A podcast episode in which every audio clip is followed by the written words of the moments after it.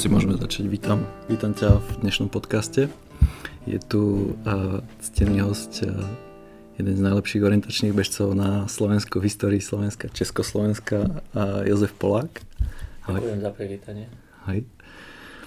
Uh, dnes sme mali uh, dnes vlastne stretávame sa po etape CESOMu. Um, zaujímalo by ma, ako si sa dnes vysporiadal s traťou v pomerne zelenom, v zelenej časti záhoria. Možno, že aj mapa bola miestami staršia, takže nemusela byť úplne 100%. A čo by si, čo by si odporučil bežcovi, ktorý ide do preteku v takomto teréne? Um, o tom, že, to nebude to typické záhorie, ktoré si predstavíme doma, keď počujeme cesom. To znamená krásny borovicový les. Som počul už pred štartom a potom aj doma nejak Tomáš takú zmienku pustil, že asi minimálne sobota, že ne, nebude veľmi príjemný les. Takže tak vnútorne som trošku bol na to pripravený a, a s tým som išiel nejak aj na štart, že asi to moc o príjemnom zážitku dnes nebude, ale že to treba nejakým spôsobom prekonať. A keď som vybehol, tak hneď na prvú kontrolu bolo po polovičke postupu potrebné riešiť už taký pohyb v, v nejakom hustejšom zelenom, aj keď v mape bol zakreslený úzky biely prúžok a mm-hmm. tam som si uvedomil, že a, naozaj e, to dnes môže byť asi taký trochu boj s tým podrastom, ale mm, jak som ani nepozeral, a, aká časť trate, ktorý, akým, akým porastom vedie, ale mm, tak riešil som to tak postupne, že kontrola za kontrolom a za kontrolou a e, prebehla mi v lese práve taká myšlienka, že e, jednoducho je to tak, že organizát, chápem organizátora, že e, chcel využiť aj takýto priestor. Na druhej strane som si tak vravel, že organizátor asi by mal sa tiež niekedy vžiť do pozície pretekára, že pretekári drvivej väčšine takýto priestor asi nevyhľadávajú, že skôr sa mu vyhýbajú. Ale v konečnom dôsledku mm, môžem povedať, že tá dnešná etapa sa mi páčila, dokonca v závere som sa pristihol e, opäť takým zamyslením nad tým, že už bolo treba v čistom lese len rýchlo bežať a tak mi prevlesklo hlavou, že paradoxne ma to bavilo v tej zelenej časti viac ako, ako v tejto čistej. A stáva a... sa ti často, že to si vlastne pred chvíľou hovoril, že sa ti často stáva, že rozmýšľaš na preteku nad vecami. A, áno, je, to je ťa to... Uh, hovoríš, že sa ti to zdá prirodzené pre tvoj orientiak.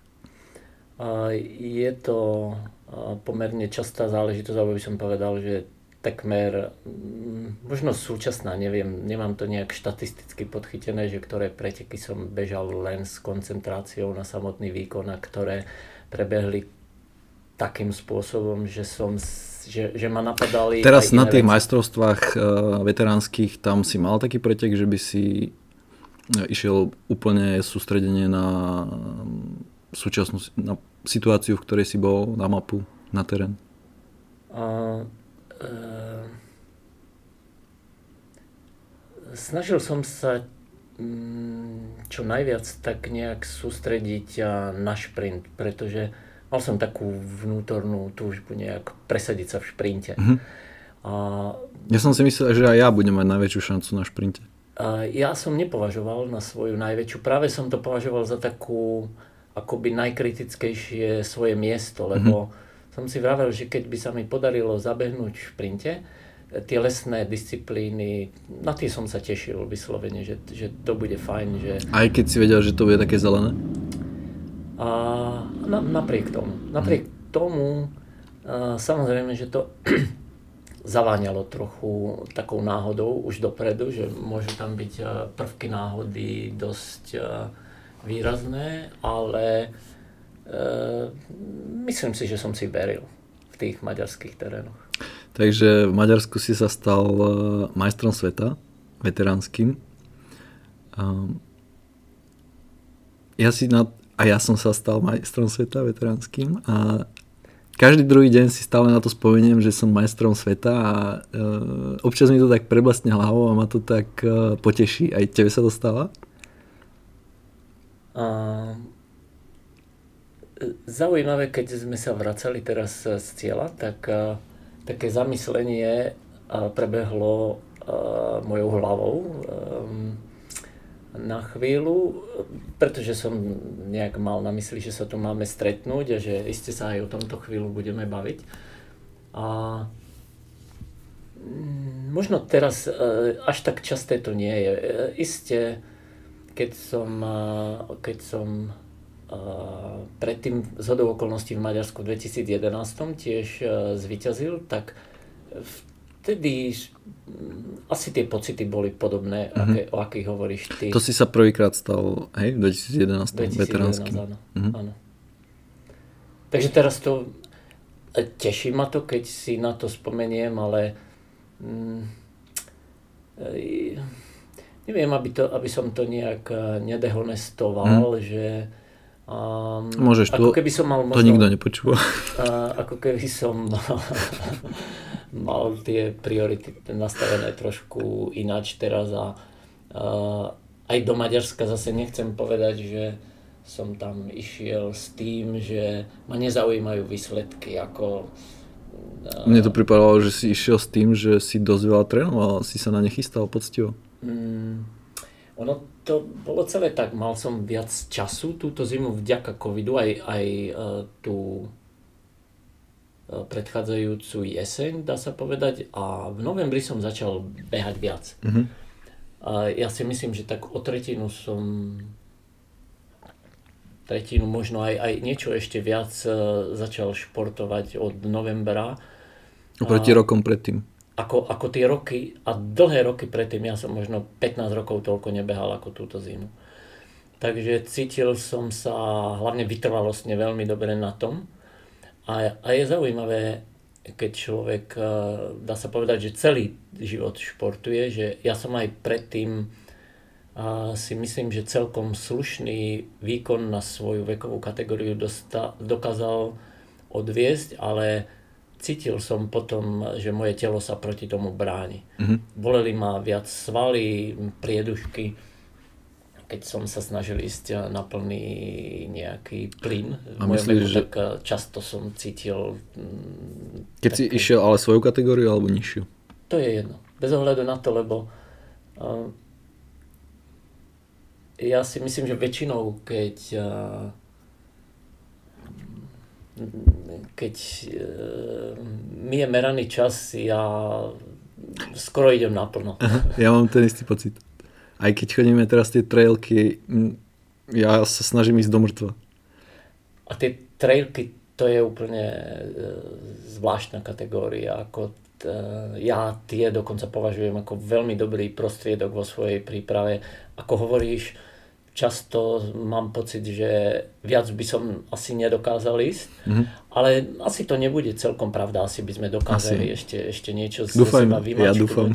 Keby niekto napríklad mm-hmm. nás ťahal, keby sme boli viacerí, no. a, a tak, ale uh, páčilo sa mi to, že, že to ako keby mi pomáhalo. V, a teraz, eh, keď hovoríš, že si mal pocit, že už je to ako keby príliš ťažké aj v tej tvojej kategórii bežať a tento rok si napriek tomu dokázal trénovať zrazu o tretinu viac. Myslíš, že to bolo motiváciou k tým veteránskym?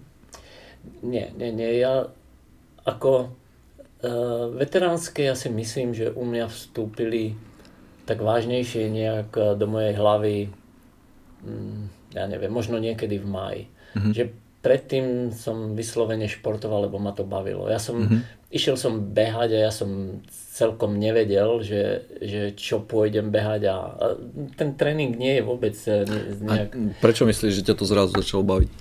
Ale viac. som mal viac času. Viac Hej, času tým časom? Tým, tým je to u mňa si myslím, že dosť uh, podmienené, lebo uh, Myslíš, že... snažil som sa behať aj predtým, tak aspoň 3-4 krát, niekedy to bolo 5 krát, niekedy to bolo 2 krát za Mhm. týždeň, ale stále som pritom tak uh, nejak mal v hlave, že dlhšie ako 3 čtvrte hodiny nemám čas Mhm. jednoducho na to.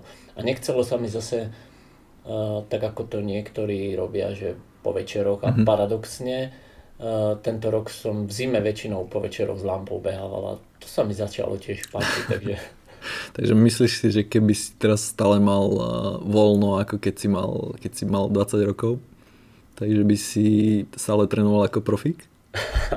to absolútne nie. Nie, nie, nie. Ale by ťa to bavilo? Uh, nie, myslím, že to, čo som uh, urobil teraz, som si vravel, že ešte rok uh, skúsim trénovať uh, možno na takej úrovni ako teraz, pretože dlhodobo ja som mal taký cieľ, že Taliansko bude aj vo veteránskom veku taká nejaká hranica, že e, budú ma zaujímať výsledky. Mm-hmm. Potom budem chodiť možno na veteránske, budem chodiť mm-hmm. s našou mládežou, s našimi priateľmi z klubu, veteránmi po pretekoch po okolí a budem sa takýmto spôsobom orientiakom baviť, ale mm, to Taliansko mm, z, z, neviem to ani nejak špecifikovať, čo je za tým, ale Ale pozeral si už terény. Pozeral som terény. Krásne vyzerajú. Myslím si, že budú krásne a bude to veľmi zaujímavé a už teraz sa teším. Už máte buknuté ubytko? A snažíme sa niečo nájsť, a hľadáme niečo, ale zatiaľ nič nemáme potvrdené. Dobre, tak teraz by som začal. Ako si sa vlastne dostal k orientačnému behu? Pochádzaš zo Zázrive ako Davo? A, áno, zázriva, zázriva bola niekedy, a, dá sa povedať, že veľkou liahňou a, mladých a, zdatných orientiákov, tak, lebo tie deti tam vyrastajú trošku ináč ako deti v meste teraz a aj v tom čase tie deti trávia celé dni vonku, dá sa povedať, mnohé z nich z Kopaníc a, museli do školy dochádzať v, Aj ty si zime z Kopaníc? snehu. Nie, my sme bývali tak, že mal som asi 400 metrov na autobus, takže a u mňa to celkom tak nebolo, ale, ale po kopcoch a, som si pobehal a pochodil v tom detskom veku pomerne dosť. A tá, ako veľa vecí v živote, dostal som sa k orientiaku náhodne. A počul som v 6. triede, že e, učiteľ z Bratislavy Juraj Šutor, Mhm. mm. pán učiteľ Juraj Šutor, e, založil krúžok e, orientačného behu. Veľa detí do toho krúžku chodilo. Mhm. Aj nejakí moji spolužiaci a bolo v rámci školy nejaké brané cvičenie, išlo sa na bežky v zime. A Juraj rozdal e, svojim orientiákom bežky a že kto chce ešte ísť a ďalší zo školy, tak tí spolužiaci ma nejak nalákali, že poď s nami, tak Mhm. som išiel s nimi a išli sme teraz, keď si na to spomínam, veľmi náročnú túru, to bolo možno zo 15 km v hlbokom snehu sme sa tam brodili. A, Prvýkrát na bežkách? Uh, nie, ja, ja neviem, koľko som mal, možno 8-10 rokov si pamätám, že môj ujo býval v Olomouci. Čiže na- 12 ročný na 15 km do hlbokého snehu? Nie, nie, nie, uh, hovorím, že 80 rokov. Uh, dostal som prvé bežky, respektíve bežky dostal brat Mhm. od uja v v Olomouci a na tých bežkách som tak uh, trošku aj ja sa tam pospúšťal. Mhm. A mal som 14 rokov, keď Mhm. uh, sa tento pochod, dá sa povedať, uh, organizoval. A proste vydržal som tam až medzi poslednými tromi som bol, myslím, tak hneď sa ma Juraj vtedy pýtal, že či nechcem začať behať, tak s radosťou som to prijal, lebo uh, športu som fandil, spolu so sestrou sme sledovali všetky športové podujatia. Myslíš, že uh, to, že on bol, predpo- predpokladám, že on musel byť eh, zapálený a musel byť láskavý k tým deťom. Mm, Aspoň tak si to predstavujem, že preto ťa nalákal? A No, v prvom rade to bola asi pre mňa nejaká nová vec, nová niečo, čo mohlo byť zaujímavé a Juraj mal veľkú, veľkú, veľkú takú uh, bol veľmi spravodlivý, tak to jednoducho mm. poviem, alebo snažil sa byť férový a spravodlivý, mm. že vždycky, keď niekto z nás vyviedol niečo, a zrejme to súviselo aj s jeho učiteľským povolaním, tak eh, vynikom dal vždycky najavo, že takto chlapci mm-hmm. nie, že, že musia tu platiť mm-hmm. nejaké pravidla. A bola taká uh, zaujímavosť, uh, my sme mali doma hospodárstvo a mali sme 4 kravy, kobylku a, a ja som mal 14 rokov a v lete bolo treba pomáhať na hospodárstve a Juraj nás začal ťahať po pretekoch a to sa zo začiatku môjmu otcovi nepáčilo veľmi, že už som bol chlapec, ktorý e, minimálne mohol pásť kravy mm. v lete a ja som na víkend chodil preč, tak e, začal tak, že nepustí ma na nejaké preteky a potom prišiel raz Juraj k nám a ja som tak v, drevárni niečo s drevom robil akurát a som počul, že prišiel Juraj, jeho hlas bol taký typický a že pán Polák, že pustíte Jozefa na preteky, že budete mať možno raz z neho reprezentanta. A to, to mi tak zaznelo vtedy v ušiach, že fúha, tak bolo to také pre mňa aj toto možno povzbudivé, že on to v tebe videl už hneď na začiatku?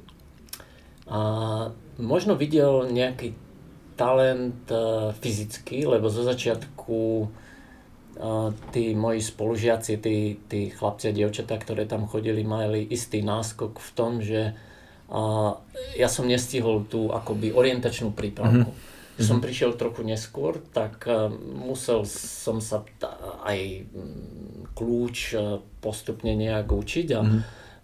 je, moje prvé preteky boli mm, pionierské preteky v tom čase, čo sa behali v Banskej Bystrici a našiel som tuším 3 alebo 4 kontroly a vrátili ma organizátori z lesa, ktorí zbierali kontroly, že už musím ísť do cieľa, lebo že zbierajú kontroly. A tvoj brat a sestra, máš brata a sestru? A brat zomrel pomaly pred 20 rokmi, mm-hmm. pred 19 rokmi. Oni sa tiež venovali?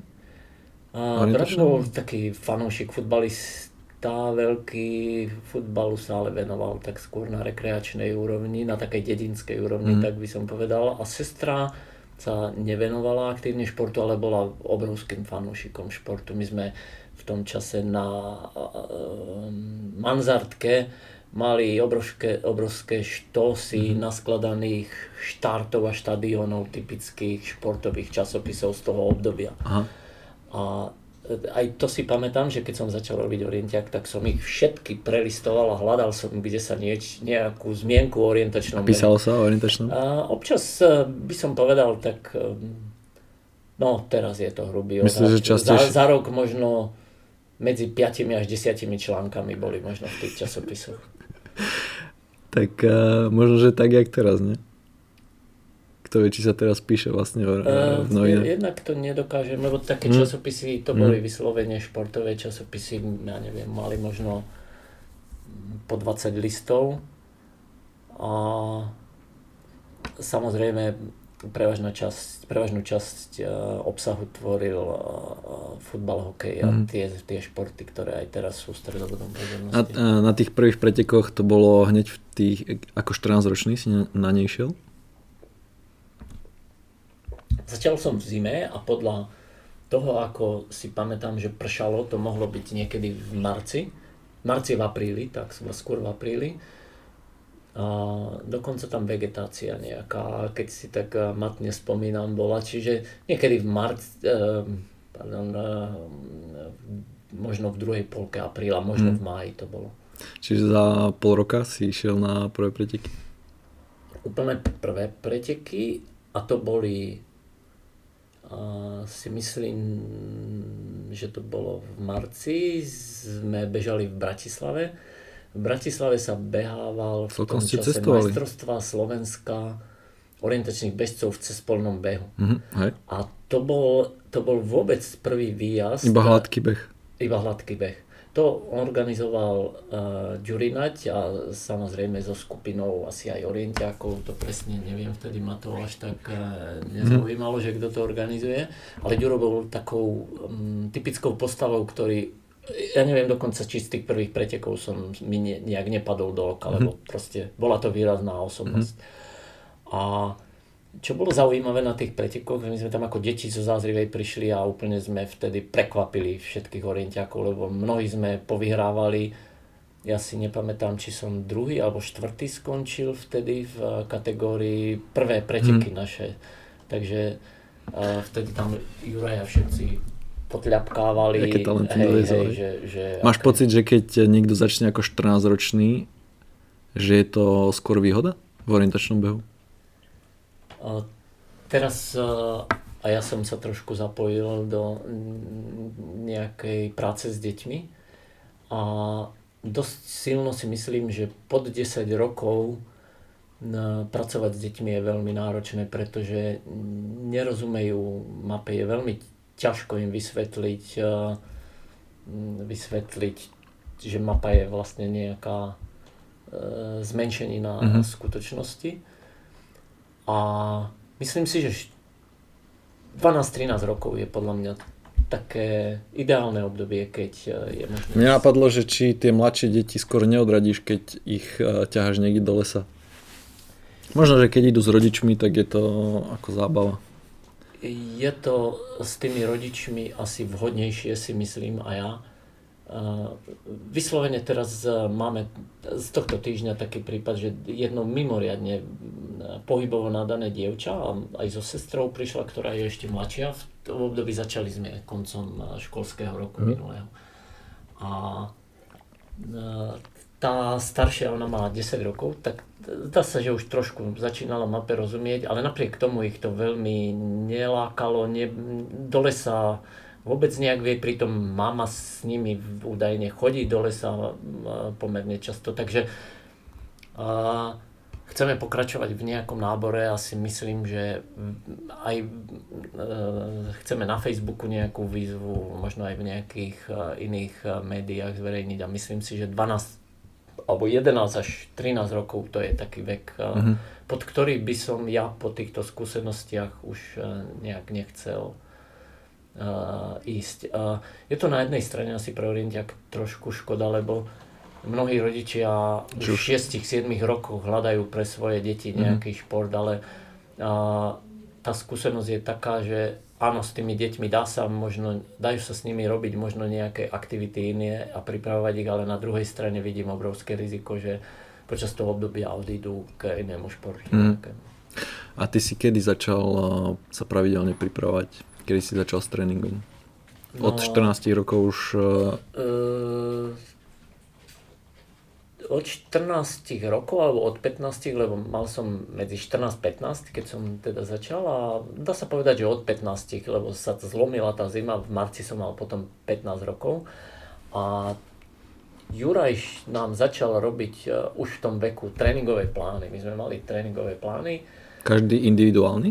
A neviem, či boli uh, kopírované z jedného mm. plánu, alebo či, či ich pripravoval už v tom čase nejaké.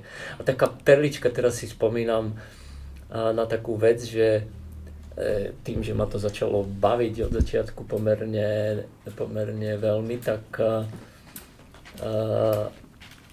taký spôsob som si zvolil, že chcel som byť silný v kopcoch, tak som si do ruksaku zobral drevený alebo drevené klatiky.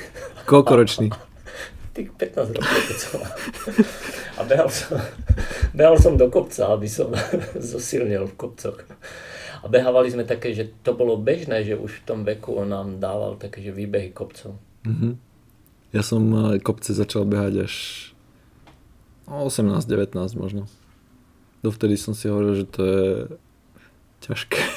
Je, je to ťažké a vôbec by som to nechcel robiť, lebo uh, proste ten, uh, ten vývoj dieťaťa na mm. dedine a v tom čase bol úplne iný, ako je teraz, lebo ja som športoval si myslím od, takým spôsobom, od um, malého nejakého, alebo od nízkeho veku, že som vôbec o tom nevedel, že mm. nejak športujem a pritom... A tie kravy si niekedy je pasol? Pasol, pasol, jasne. Mm.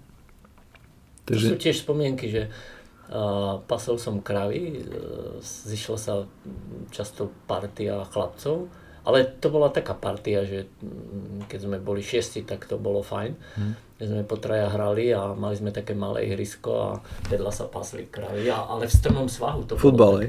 A, a my sme, uh, tie kravy sa tak uh, pasli v tom strmom svahu a my sme na rovinke aha, pod kopcom aha, hrali futbal. Aha. Uh-huh. Uh, takže trénuješ zhruba od um, 15 rokov, nejak, alebo od, možno už od 14? Od 15 rokov by som to mm. asi tak. Mm. A uh, ako dlho bol uh, tvojim trénerom šútor, ktorý ťa dovedol k orientačnému boju? Dá sa povedať, že to trvalo iba jeden rok, uh, pretože odišiel som potom na strednú školu do Banskej Bystrice a tam uh, som začal trénovať pod vedením Mikyho Novotu staršieho. Mm-hmm. A to bol výborný tréner ako odborník. Ako veľmi vďačný som mu za mnohé veci a bolo také veľmi, veľmi dobré pre mňa, že on nám často aj vysvetlil, že keď niečo robíme, prečo to robíme. A, a on rozumel dobre aj mape, hej? A rozumel dobre aj mape. Hmm tie jeho tréningové metódy uh, boli, si myslím, na ten dorastenecký vek uh, výborné. A bol výborne na tom fyzicky tiež, čiže on s nami bežne behával, dokonca keď som prišiel do Bystrice si myslím, že sme ani nestačili za ním v zime. Sme chodili pravidelne s ním tempové behy po cestách. Mm-hmm.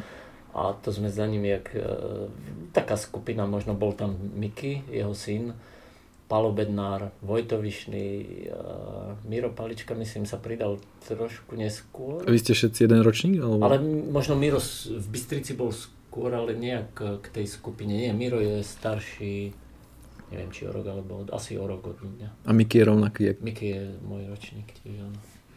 Uh, niekedy som videl aj nejakú starú fotku teba s Mikým. Som si vždycky predstavoval, že ste boli veľkí rivali. Uh, Miky bol pre mňa zo začiatku určite vzor. Uh, ja si pamätám... On asi, asi skôr začal, nie? On, on začal skôr. Miky bol pomerne útlý uh, chlapec, keď bol um, mladý a pamätám si ho ako fakt takého uh, špunta. To boli tiež jedny z prvých pretekov v Bratislave na Kolibe. Veľmi z okolností tiež pršalo na tých pretekoch a Miky bežal v čiapke, to bolo pre mňa, bol maj nejaký a Miky v čiapke bežal, ale vyprášil nás tam všetkých jak, žito. Tak postupne fyzicky som si myslím, že od začiatku mu bol rovnocený pa- partner alebo super, len on mal oveľa väčšie skúsenosti s mapou a bol veľmi dobrý v mape si myslím v tom čase.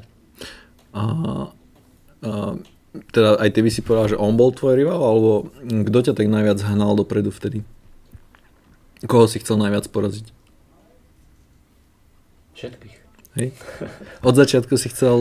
Nie, nie, nie. nie. Uh, asi ten Mickey bol takým najväčším súperom a tie výsledky, asi, určite prvý rok som na ňo vôbec nemal, ale neviem ani kedy sa to zlomilo. Ja si pamätám, že Mal som asi 18, keď som dostal prvú pozvánku do uh, federálneho výberu, teda Československého výberu a cestovalo sa niekde do Švédska.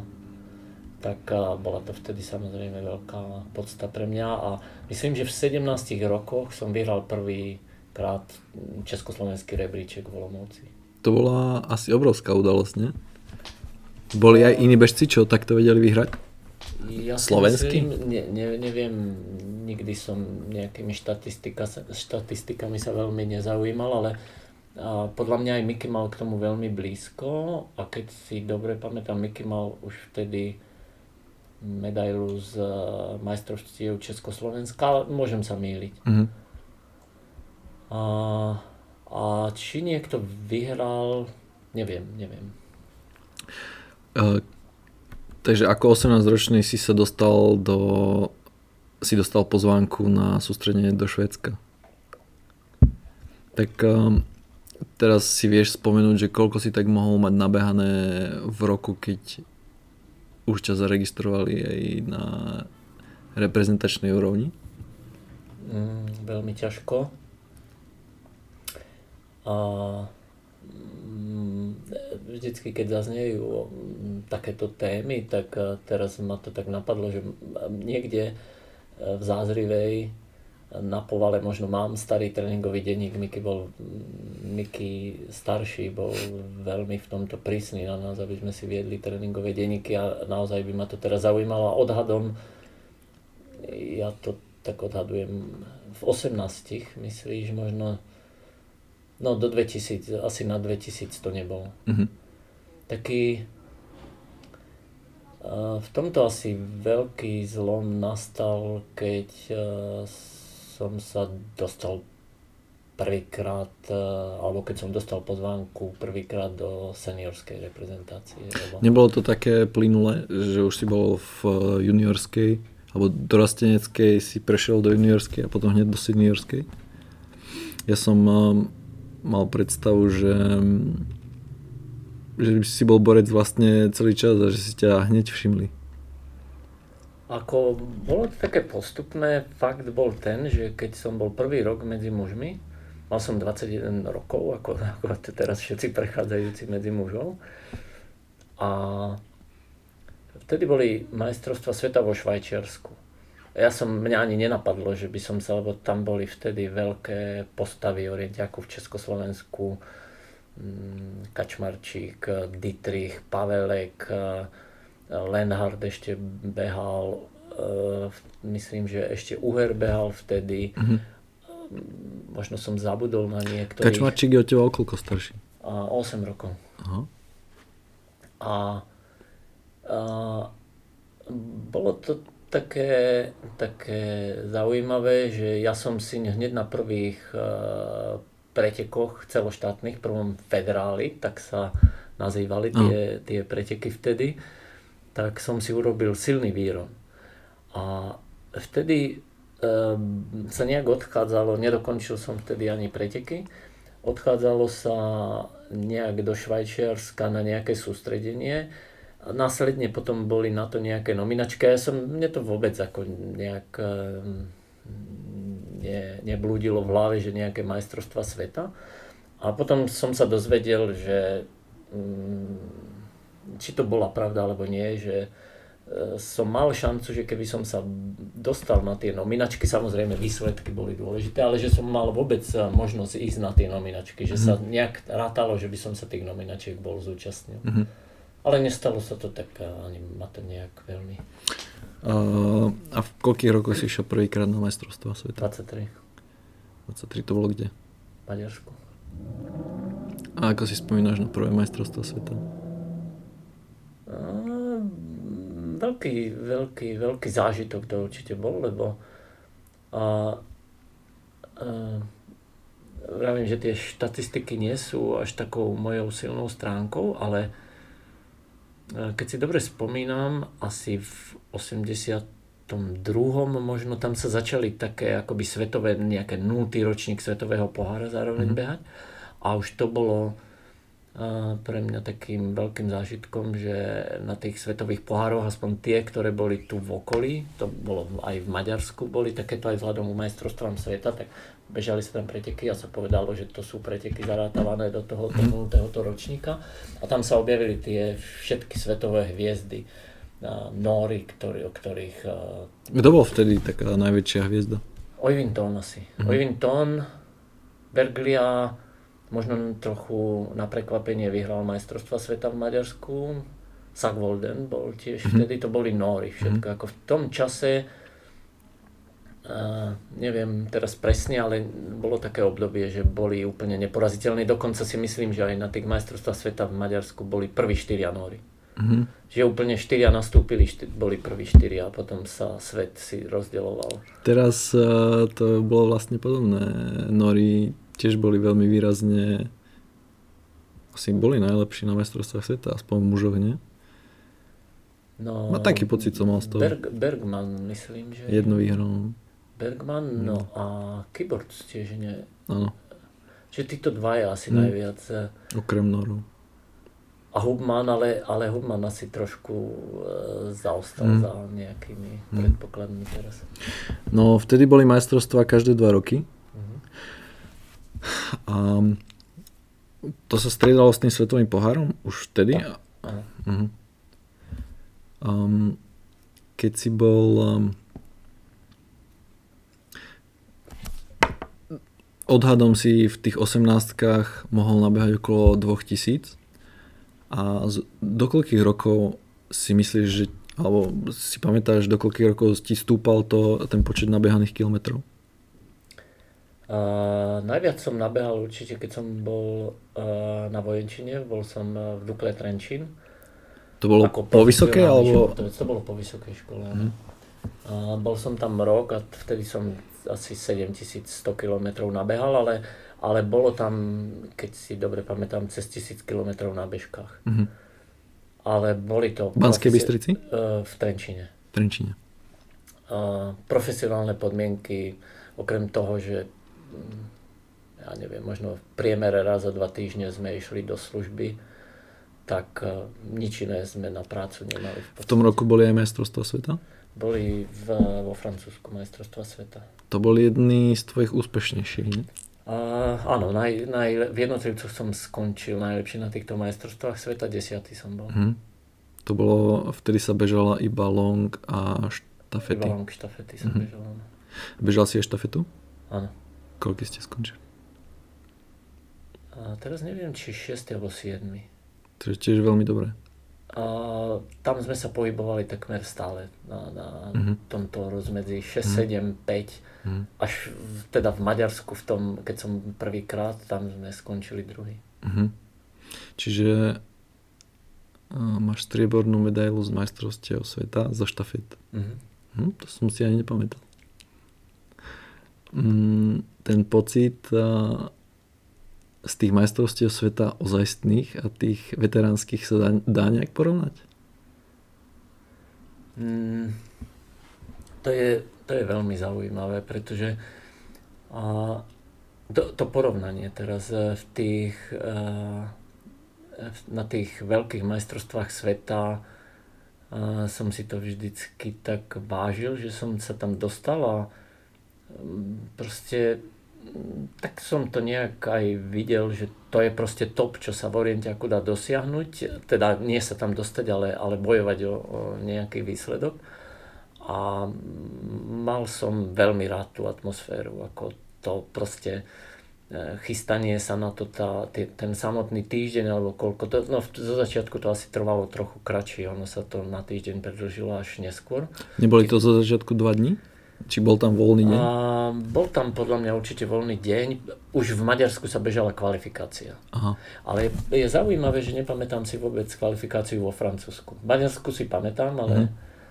v Maďarsku to bola prvá kvalifikácia a tam to niektorí veľmi ťažko znášali. Akože, Hej? hej to, to si pamätám také prípady, že tam niektorí, nie naši pretekári, ale Že sa na to stiažovali? e, nesťažovali, ale Psychicky to? psychicky áno, to vrácať som tam, tam videl na štarte nejakého, to proste novinka a každý chcel bežať v finále a to bolo považované za takú prehru, keď sa samozrejme, aj to prehra v No, áno, je. No, čiže vždycky sa mi tá atmosféra na tých veľkých majstrovstvách páčila, že to je profesionálny šport, dá sa povedať, aj keď tie podmienky pre, prevažujúcej časti pretekárov neboli profesionálne v tom Mm. čase. A veteránske majstrovstva sveta, chodím tam rád, ale to je niečo úplne iné. A, mal som C40, keď partia z nášho klubu e, išla na veteránske do Čiech a ma vtedy volali a že poď s nami, že e, bude to dobré, ja som vravel, nebláznite, ja som vypretekaný, ja už nechcem s nejakým bojovaním o, o nejaké výsledky, mať nič nejak spoločné, ale samozrejme, keď som pretekal, tak pretekal som stále rád. A potom tak náhodne celkom som sa dostal na veteránske do Austrálie. Stano Franco. Si náhodou bol v Austrálii, tak si si zabehol, nie? A, d- tak a, dá sa povedať asi aj tak, ale určite by som tam nebol vycestoval bez toho, že by Stano nepotreboval niekoho, kto ho bude sprevádzať a, a nejakého tlmočníka. Uh-huh.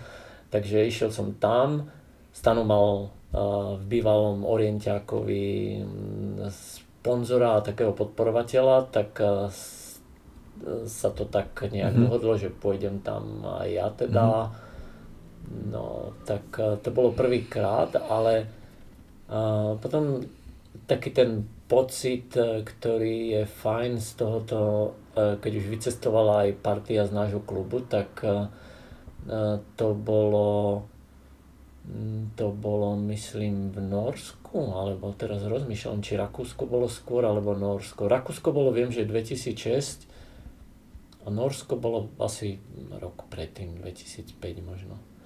A e, keď to bolo spojené aj s tým cestovaním, s tou našou partiou, tak tam zrazu e, tá atmosféra bola výborná, súťažilo sa a zároveň tým výsledkom, tak každý chcel dosiahnuť čo najlepší výsledok, ale, ale podstatné, podstatná bola, Ten výlet, to tak, e, takže zábava, ktorá s mm. tým, ktorá to sprevádzala. Mm.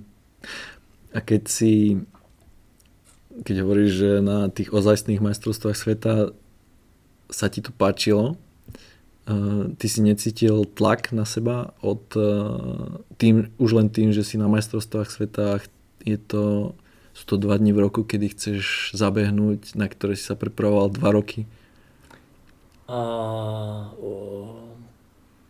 to by som určite ne, nehovoril úprimne, keby som hovoril, že nie. Ten tlak určite tam bol a to zase neskôr, keď som aj uh, ako couch sa nejakých majstrovstiev sveta zúčastnil, tak aj debatami, aj s tým, jak som to odpozoroval na sebe, tak uh, som zistil, že ten tlak je určite dobrý, ale nesmie prekročiť nejakú hranicu, keď to začne tomu pretekárovi zväzovať mm. Ruky, nohy a hlavne hlavu, lebo to je... To je a u teba väčšinou neprekročil tú hranicu? Uh, Alebo ako... Na, mal som z tohto pohľadu také ťažké chvíle, alebo prežíval som ťažké chvíle v 91., keď boli majstrovstvá sveta v Čechách, v Čechách, v Česku, v Československu. A nebol som nominovaný na dlhú trať, ktorú som tak nejak vzhľadom k tomu vývoju a že to bolo u nás v takých našich terénoch vzhľadom k môjmu veku, už som mal tesne po 30 tak som si vravel, že to bola taká životná šanca nejak mm. sa popasovať v takých terénoch, ktoré sú naše. Mm. A zároveň, zároveň som si tak uvedomoval, že už asi to ďalej bude také horšie a potom nasledovali teda štafety a do tých štafet e, som nastúpil. Som bol nominovaný, ale cítil som, že som sa s tým nedokázal nejak vnútorne vyrovnať. Že a teraz by si vedel sa s tým vyrovnať? Uh, Vedel by si, nie, ako, ako... S, tými, s týmito skúsenosťami možno, uh, alebo asi áno. Že ale... o nič nejde? Alebo čo, čo, by, čo by ťa upokojil? Uh, myslím si, že tie priority a, a skúsenosti, ktoré človek v živote nadobudne, tak uh, tie by určite k tomu dopomohli a keď uh, nevidí ten jeden cieľ človek, že, že tie majstrovstvá mm-hmm. sveta sú niečo, čo je v živote najdôležitejšie, pritom z dnešného pohľadu to znamená dôležitú vec len v, isté, v istom úseku života a potom prídu úseky života, ktoré sú ďaleko dôležitejšie mm-hmm. pre osobnosť e, každého človeka.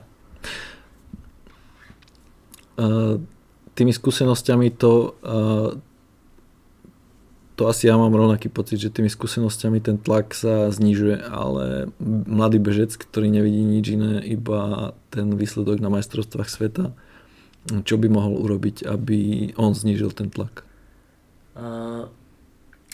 Je veľmi dôležité určite už v tomto veku. A nie len, nie len na reprezentačnej úrovni je dobré, keď e, pretekári, ktorí nastupujú do, alebo si obliekajú reprezentačný dres, aby mali tieto veci nejak prekonzultované a prebrané na nejakej klubovej úrovni. Na klubovej úrovni nemyslím len e, vzhľadom k tomu, že vieme, aká je situácia na Slovensku, že to musí byť e, e, tréner v klube, ktorých nemáme, ale môže to byť niekto zo skúsenejších pretekárov, s ktorým sa ten pretekár kamaráti a s ktorým by si to mohol odkonzultovať. Mm. Môže to byť rodič napríklad mm. tiež, ktorý musím, alebo mal by mať asi skúsenosti tiež z vrcholového športu alebo možno z vrcholového orientiaku. Keby som ja teraz bol 20-ročný, eh, 21-ročný šiel prvýkrát na majstrovstva sveta, čo by si mi povedal, aby som sa necítil taký zaťažený tlakom majstrovstiev sveta? A rozhodne by som asi sa snažil eh, ti vysvetliť, že nie je to zďaleka tvoja posledná šanca, že je to super, že máš takú možnosť nastúpiť a ten výsledok môže ťa potešiť, ale, ale keď aj tie majstrovstvá sveta vyhráš, je veľmi pravdepodobné, že nebude ťa to živiť a bude to len eh, epizódka tvojho života, keď sa neskôr vrátiš k tejto epizódke, tak budeš na ňu hrdý a budeš spokojný s tým, že si to zvládol.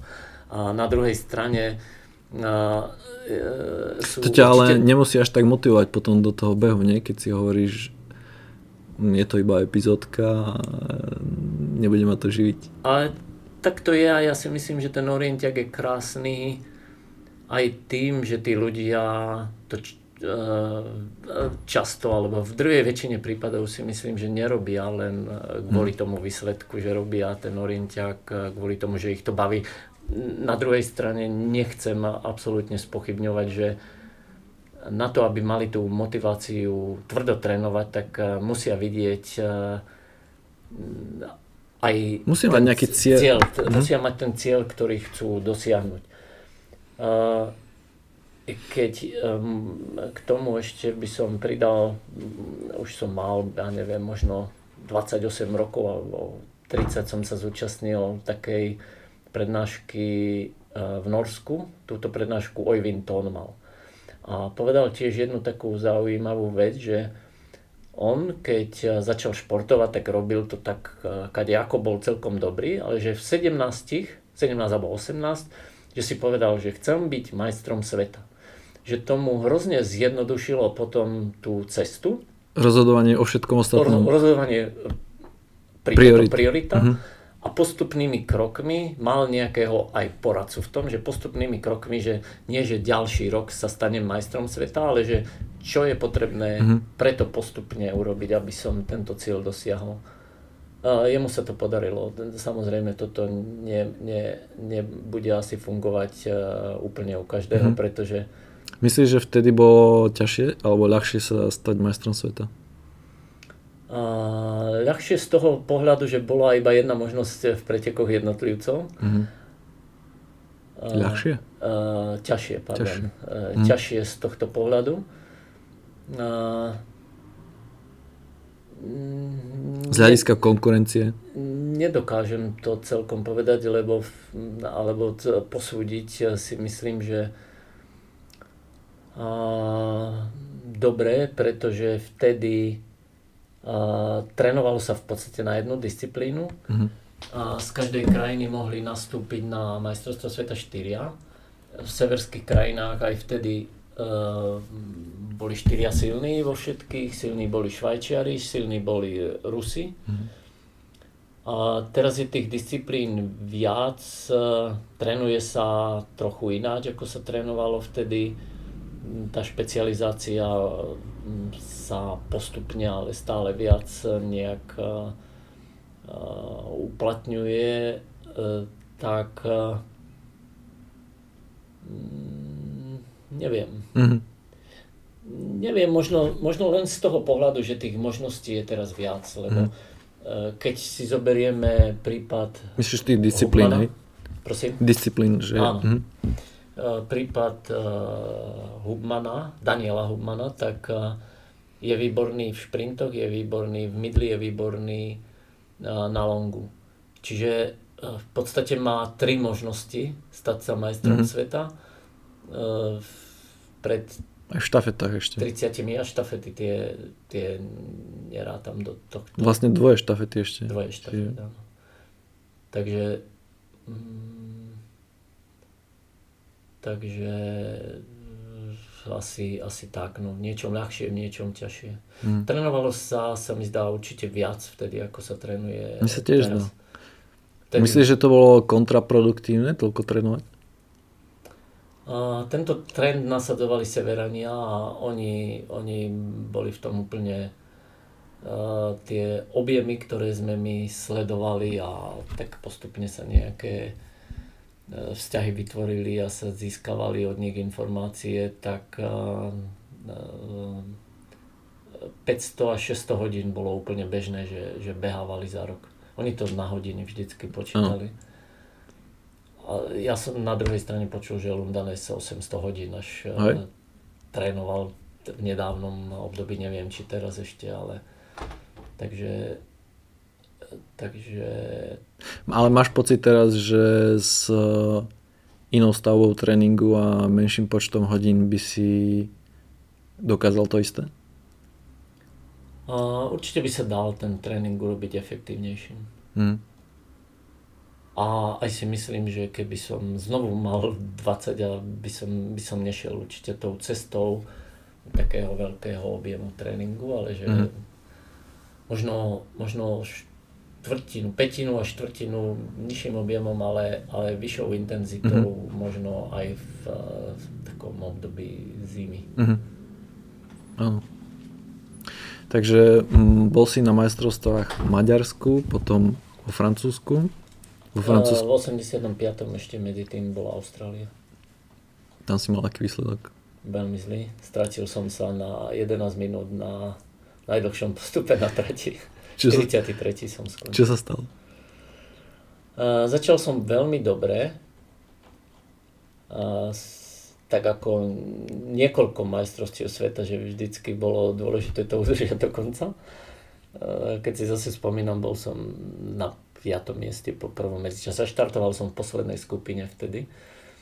A kvalifikácie už, alebo to bolo nasadené? To bolo, to, to bolo, to bolo, tam bola aj kvalifikácia, uh-huh. keď si dobre pamätám.